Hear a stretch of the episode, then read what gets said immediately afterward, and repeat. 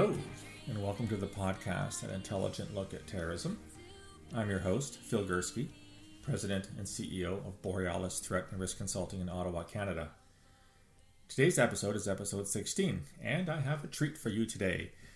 Until now, you've been listening to the podcast and you've been listening to me drone on about terrorism and what it means and what I think about it. And today's episode is going to be slightly different in that I have somebody else doing the recording with me. Somebody that I'm going to pose some questions to about terrorism and their views on it. So, somewhat similar to last episode, which was the Ask Phil episode, but this time the Ask Phil is not going to be Ask Phil, it's Ask the Guest, and it's going to be live. So, I want to welcome to this podcast my very special guest, happens to be my daughter, Erin. So, welcome, Erin, to the podcast. Say hi, hi to the podcast world. Hi, podcast world. Thanks for having me, Dad. And so we're going to have a conversation about terrorism. And the reason why I wanted to bring Erin in is that here's somebody who obviously is very close to me, but somebody who has not worked in terrorism or counterterrorism. And the, the purpose of the, this episode is to gain some insight, understanding as to uh, what somebody who does not have a specialization in terrorism thinks about terrorism. So we're going to have a dialogue. I've got some questions prepared and I gave these to Erin in advance. And she's had some time to think about them. So let's just see how this episode goes. So the first question I have for you, Erin, is going way, way back to the events of 9 11. Uh, first of all, how old were you when the 9 11 occurred? I had just turned 12 that July. And so, where were you in your lifespan in when you were 12 years old? I was in grade seven at uh, a local high school here. Okay. So the first substantive question is, uh, what are your memories of 9/11? What do you what do you recall from that day? I actually have what I think is a very clear memory of that day.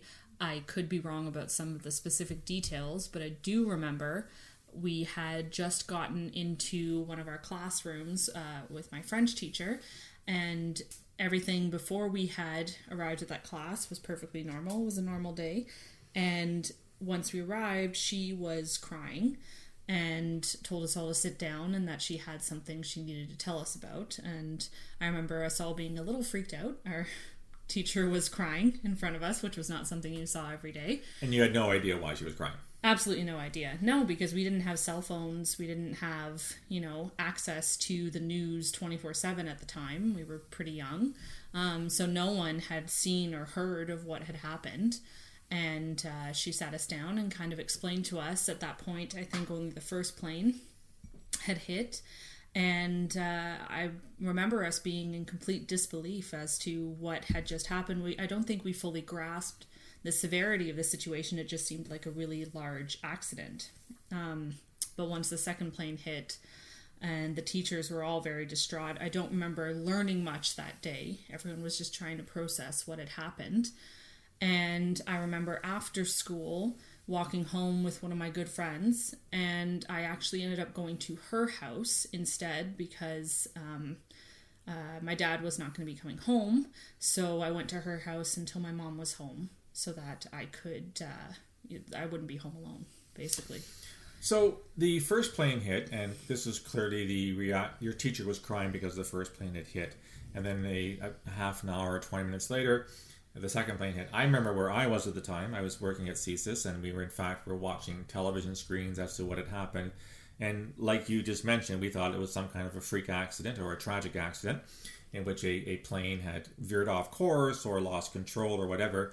And then as I'm sitting there looking at TV screens, we see the second plane come in and basically deliberately drive into the other tower. And at that point, we know it's not an accident. This is uh, it's either an incredibly freak two accidents in a row. There's something more serious to it. Is that kind of your memory of that day from your perspective when you were made aware that in fact this was not an accident, this was something more serious?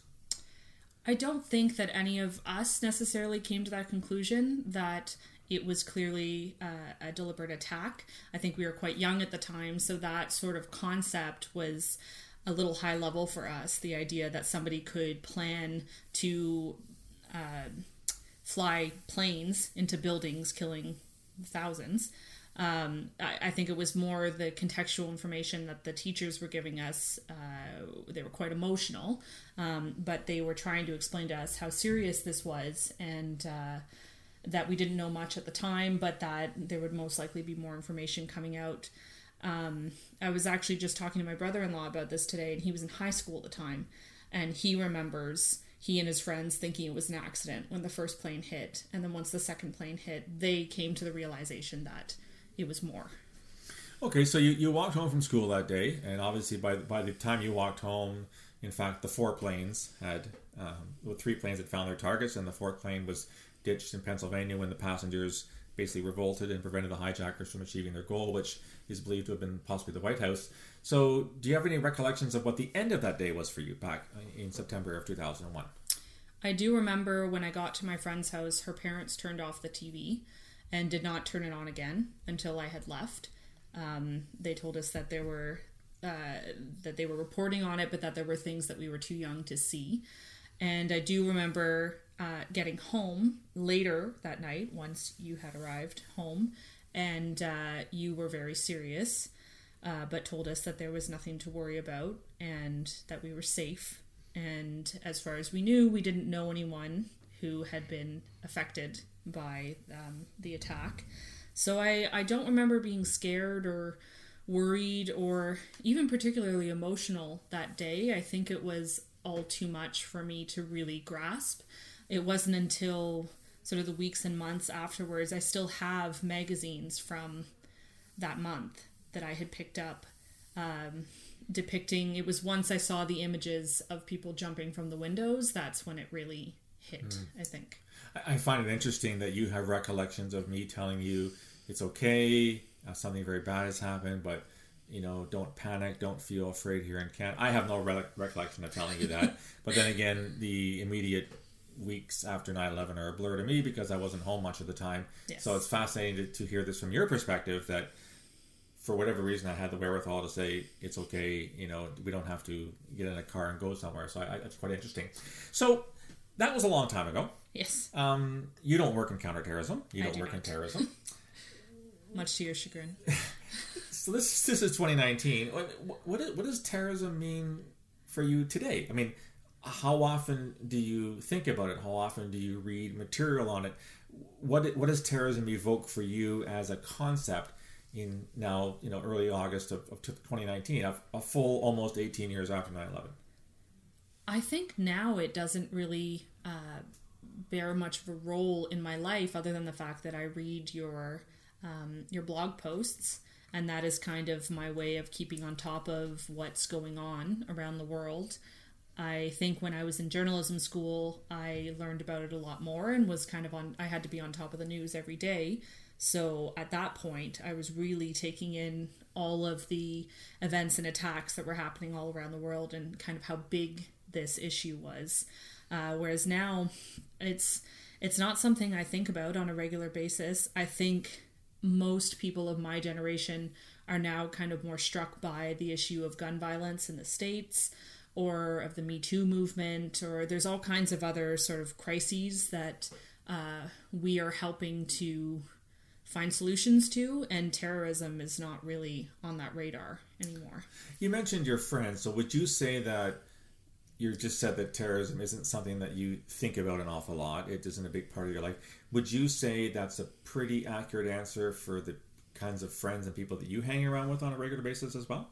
I would say so, yes. And I think it also helped with my friends that they had a connection to me and I had uh, a conduit to somebody who was working in counterterrorism. So I was often the one letting people know that, no, it's fine. We're not there's no threat to us. Yes, I know that's scary that that happened when you have things happening in in Madrid and in Paris and in London.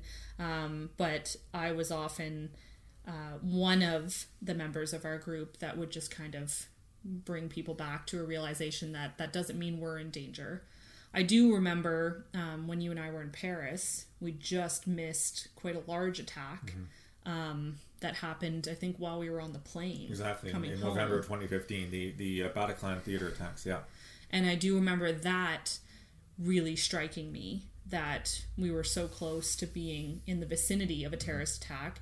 And I also remember I had a friend of mine who was in London during the subway bombings. Uh, the 7 7 bombings. okay. Yeah. In 2005. And so I remember messaging him and making sure he was okay. And I do have friends internationally who will check in as safe when mm. there's an attack in their vicinity. That actually leads nicely into the next question. You talked about how you were able to frame things in such a way that you didn't have to panic, you were able to contextualize things. So, you know, in 2019, uh, we, you know, in, in Canada has been relatively not completely immune from terrorism, but uh, terrorism is a rare occurrence in this country. Of course, we had the two attacks in 2014, two days apart, one here in Ottawa. Mm-hmm. I'd be really fascinated to, to hear what you thought about the attacks on Parliament Hill in October of 2014. We'll get to that in a second. But generally speaking, given that Canada is is not beset with terrorism in, to the same scale that, for example, Paris or London have been, or God forbid, Somalia, Afghanistan, Nigeria, Pakistan, etc., how worried are you as a Canadian, on, in, in a general way, about the threat of terrorism here in Canada? I would say in Canada, not at all. It's not something that I that ever um, comes to mind when I'm making any kind of plans to go out uh, to crowded festivals or Canada Day or anything where there's going to be a large amount of people. I don't ever think about um, that type of attack happening or so, affecting. So, what's a non factor? It's a non factor. I do think about it when, because I do enjoy traveling quite a bit, mm-hmm. and it does cross my mind when I'm going to a larger mm-hmm. uh, metropolis such as London or Paris. I think I'm a little bit more on my guard um, when I am traveling to those places. Would you go as far uh, in considering travel to foreign lands about, let's say, consulting what Canada, because Canada will have a threat level that is out there, both for Canada as well as the Global Affairs Canada website will have warnings that maybe you should um, avoid travel to a certain area. Mm-hmm. Is that something you would think of consulting before you plan a trip abroad? I don't think it's it's an instinct that I have, but I am reminded by my mom to do that whenever I am going on a trip. So I do actually check it. And uh, well, interestingly enough, Amnesty International just put up a warning about traveling to the states based mm-hmm. on gun violence. Gun violence right. So there are all kinds of things that can happen when you're traveling, right? And especially when you're somewhere that's unfamiliar. Um, and if you seem to be a tourist, there are always threats. Mm-hmm. Um, but I would say most of the trips I've gone on, the threat level is generally not something that worries me. So the fact that Canada has an official threat level, it's a five scale system ranging from low to, I guess, urgent. It has been at medium or the midpoint scale since the attacks in 2014, which again we'll get back to in a second. So the fact that Canada has been at medium for the past five years is really of no relevance to you it doesn't really bother me because as far as i'm concerned putting it at medium is more of a sort of covering your bases type of idea. You're not saying that there's a there's a good chance that if you go out to an outdoor concert that there's going to be a terrorist attack. You're saying that there have been threats in the past. There have been plots that have been um, dismantled. And that there is a chance that something could happen, but not that it's something that we should really be taking into consideration if we're going to be leaving our houses. Right. So I've already asked about 9/11, and I wasn't planning on, on asking this, but it's come up in the conversation. Do you have distinct memories of October 22nd, 2014, when Michael Zehaf-Bibeau uh, approached the National War Memorial, which of course is an iconic symbol in downtown Ottawa? He had a shotgun and he fired and he killed Nathan Cirillo, the corporal who was on honor duty at the time got back in the car, drove to Parliament Hill, tried to storm the centre block of Parliament, got as far as the lobby and was shot dead by the RCMP slash parliamentary guard. Do you have any distinct memories of that day? I have a very clear memory of that day, um, partially because that was the route I would often take to work, uh, was through the downtown core. So, um, and I was often at the War Memorial, so that was um, that did kind of give me a bit of pause to think that had I changed my route that day, I could have been in the area when this was going on and not knowing how I would react if I saw a gunman walking down the street. Um, knowing, not knowing that it's not, uh, you know, multi round assault rifle. Mm-hmm. Um, would you try to stop him or mm-hmm. would you try and keep yourself safe? Um, and also, I was working at the Canadian Museum mm-hmm. of History at the time, which was just across the river. Mm-hmm. So we were under lockdown and we had cops stationed outside of the front entrance. I do remember calling you to ask what was going on, if you knew anything further. And I think you were in Toronto at the time. You were between Toronto town. and Picton on yeah. car, yeah. I do remember you, maybe you don't recall this, but you told me to stay away from windows just in case. So that scared me more than the actual events happening at Parliament. There was definitely a fear going on in the building that, you know, we're another national institution. Right. We're a pretty noticeable target. Mm-hmm. If for a long time that morning they were talking about multiple shooters, mm-hmm. um, so we were concerned that somebody could just take the quick trip across the bridge and you know target another national mm. institution and i also i have a lot of friends who work as journalists both on the hill and in the downtown core so when we were receiving news that there could be multiple shooters stationed on rooftops mm. um, i remember texting quite a few of my friends just making sure they were inside mm. that they were safe that mm. you know there weren't sight lines to the nearby mm. rooftops so it was it was quite terrifying and two of the bridges closest to Parliament were closed after that. Mm-hmm. Uh, so by the time I walked home, I uh, I walked the long, long, long way. so you would have been 25 when the attacks took place on Parliament Hill. Just turned 25. Yes. Uh, for those who are not familiar with the events back in 2014, uh, as Erin said, the, the incident itself was over in a matter of minutes, but because there some witnesses had seen someone running away from the National Cenotaph, there were there was the, the assess or the I guess um, suggestion or conclusion that there was a second gunman, yeah. and that in fact there may have been uh, the possibility of further attacks, which lends to what you're saying about uh, you know is it possible that someone else was at large? And I, I, know there were there were reports that there was somebody in the Rideau Center, which is a large shopping center, yes. literally down the street from the Cenotaph. And this is why the I think the state of alert, shall we have, or lockdown, uh, last as long as it did because the law enforcement had to make sure, in fact, that the only, that there was only one shooter, that he in fact had been neutralized, i.e., killed, and that there's no longer any threat. So yes. uh, yeah, that and that a, it took a while to get that confirmation, as it usually does. I think law enforcement tries to err on the side of caution rather than give the all clear within minutes. They want to make sure that everything everything is okay. Yeah. And you're absolutely right. It, it, ironically, it's uh, as somebody who looked at domestic Islamist extremism for as long as I did, the one time when what was what I've been analyzing, talking about for, for years was actually happening. I was in a car uh, driving from a briefing of Toronto Police to a briefing of the OPP, the Ontario Provincial Police, for whom I later ended up working. And I so I was 400 kilometers away from where all the action was, and it was quite frustrating from my perspective. Sort of a more general question. Um, I think I know the answer to it, but given that you don't have uh, an inordinate fear of terrorism, given that you don't worry about terrorism threat levels, it's not the kind of thing that you would worry about going to a concert downtown or going to Blues Fest or whatever kind of thing. What priority do you think the Canadian government should give to counterterrorism in 2019? Amongst the other, all the priorities that the Canadian government at the federal or municipal or, or provincial levels has to deal with. Are, in other words, are we do we give it enough attention, too much attention, just the right amount of attention? I think right now it seems like it's not being given the top level of attention as it once was. You're seeing a lot more about um, Indigenous reconciliation and uh, equal rights um, for you know different genders, sexual orientations, um, uh, ability levels, and so I think that as it stands right now, it's not the highest priority, and I think that's the way it should be. I mean just from knowing uh, what some of the things that you have worked on, for probably very few of the things, um, it seems to me that that there haven't even been that many foiled attacks mm-hmm. in Canada.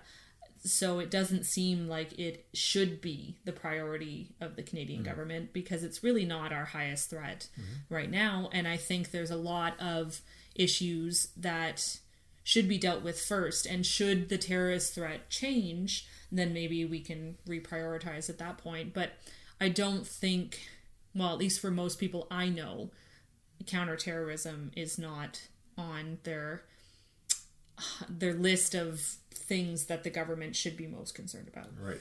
I mean, you know, I, I guess a, a, good example would be the current opioid crisis in Canada, yes. which has killed thousands of people in the past couple of years, and you know, even by the the largest definition of terrorism, and by that I mean if you throw in the attacks in Quebec City in January 2017, which the the um, perpetrator Alexandre Bissonnette, who pleaded guilty, was never actually charged with terrorism. Mm-hmm. He was charged with murder, but if you count that as a terrorist attack, we've had eight deaths in 18 years.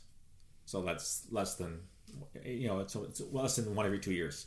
And so the, it's a valid question as how much of a priority should something which causes eight deaths in 18 years versus something which has caused thousands of deaths in two years, meaning the opioid, opioid crisis. So I think that's a very, very valid way of looking at it. The last question I want to ask, and this is something that um, I just find quite fascinating, is that you are the daughter of somebody who worked for CSIS, and not only just worked for CSIS, but was heavily involved in, in counterterrorism for the better part of 20 years um, as an analyst. Um, I wasn't here a lot of the time.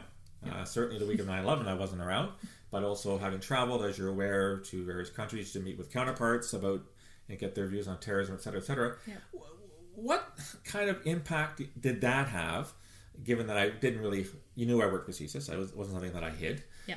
Um, what did that mean to you, if, if anything? Did it, did it, was it, was it scary? Was it reassuring? Was it, or just, eh, it's just my dad. He just happens to have a day job and he doesn't talk about the details, but yeah, I know what he does.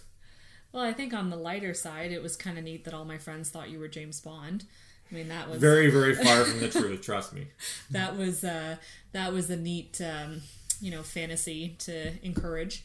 Um, but I think apart from that, uh, I found it very comforting because you were as open as you could be with us kids about how uh, realistic it was that there was a danger of terrorism in our lives. And I think that most of my friends were only getting that type of information from the news, which was often quite dark, or from their parents who didn't necessarily understand what was going on and they were just getting it from the news. So I think getting that information from you really kind of is the reason I'm not overly concerned about being caught up in a terrorism attack. Mm. I recall you at some point telling me that there was more of a chance of me tripping outside and drowning in a puddle than there was of mm. me being caught up in a terrorist attack. And I think that that has really driven the way that I live my life and that I don't shy away from experiences because of the tiny chance that somebody might attempt to attack whatever event I'm attending. So I, I, didn't succeed in scaring the bejesus out of you, kind of thing. You did not. That was not your tactic, which I very much appreciated. Well, it, it you know, I don't know if you if you ever heard this, but our trip to Paris, which was in November of 27 or 2015, like you said, we actually left Paris the day of the Bataclan attacks. Mm-hmm. The day after the attacks in Paris, a school board in Alberta canceled a school trip to Paris based on the terrorism fear, and I wrote at the time uh, actually, there's no safer city on the planet than Paris well, the day after a terrorist attack. Yeah. Because there's a gazillion cops in the streets with some very serious weapons. And if there were to be a second attack or a third attack, these guys probably wouldn't succeed because there is such massive firepower by, by police. So, so it's, it's, it's it, to me, it's very comforting that you haven't become this paranoid, you know, sit in the corner and whimper kind of person because of the fact that I worked in counterterrorism and had a lot more knowledge about this thing, but in fact have a more, I would say, realistic and a more uh, sanguine view of the you know, threat to terrorism in Canada and abroad. So, um, thank you. That was really interesting. It thank was interesting to hear a very different perspective on things. Uh, for those of you who are listening, this is uh, hopefully the, not the last. I'm, i have some other people in mind who I want to interview for the podcast. So, so thank you, Erin, for agreeing to do this. My pleasure. Um, so, to those uh, are listening, this is the end of podcast 16. And I just want to remind you as to where you can find this podcast. There are versions on Apple, on Google, on Podbean, on YouTube, on Facebook, on Twitter, and on LinkedIn. You can see all the addresses on my webpage, borealisthreatandrisk.com. I'll be posting them there once the podcast has gone live. As usual, you can reach me on uh, on email, borealisrisk at gmail.com, on Twitter at borealissaves, or on uh, Facebook, on Facebook and on LinkedIn. So thanks for listening. I'd love to hear your feedback about this very uh, new feature of the podcast, meaning having somebody else with me here in the room doing the recording. So please send me your feedback as well as uh, whether you want to hear more of this kind of thing. So thanks for listening. I'll talk to you again in a fortnight. Until then, stay safe.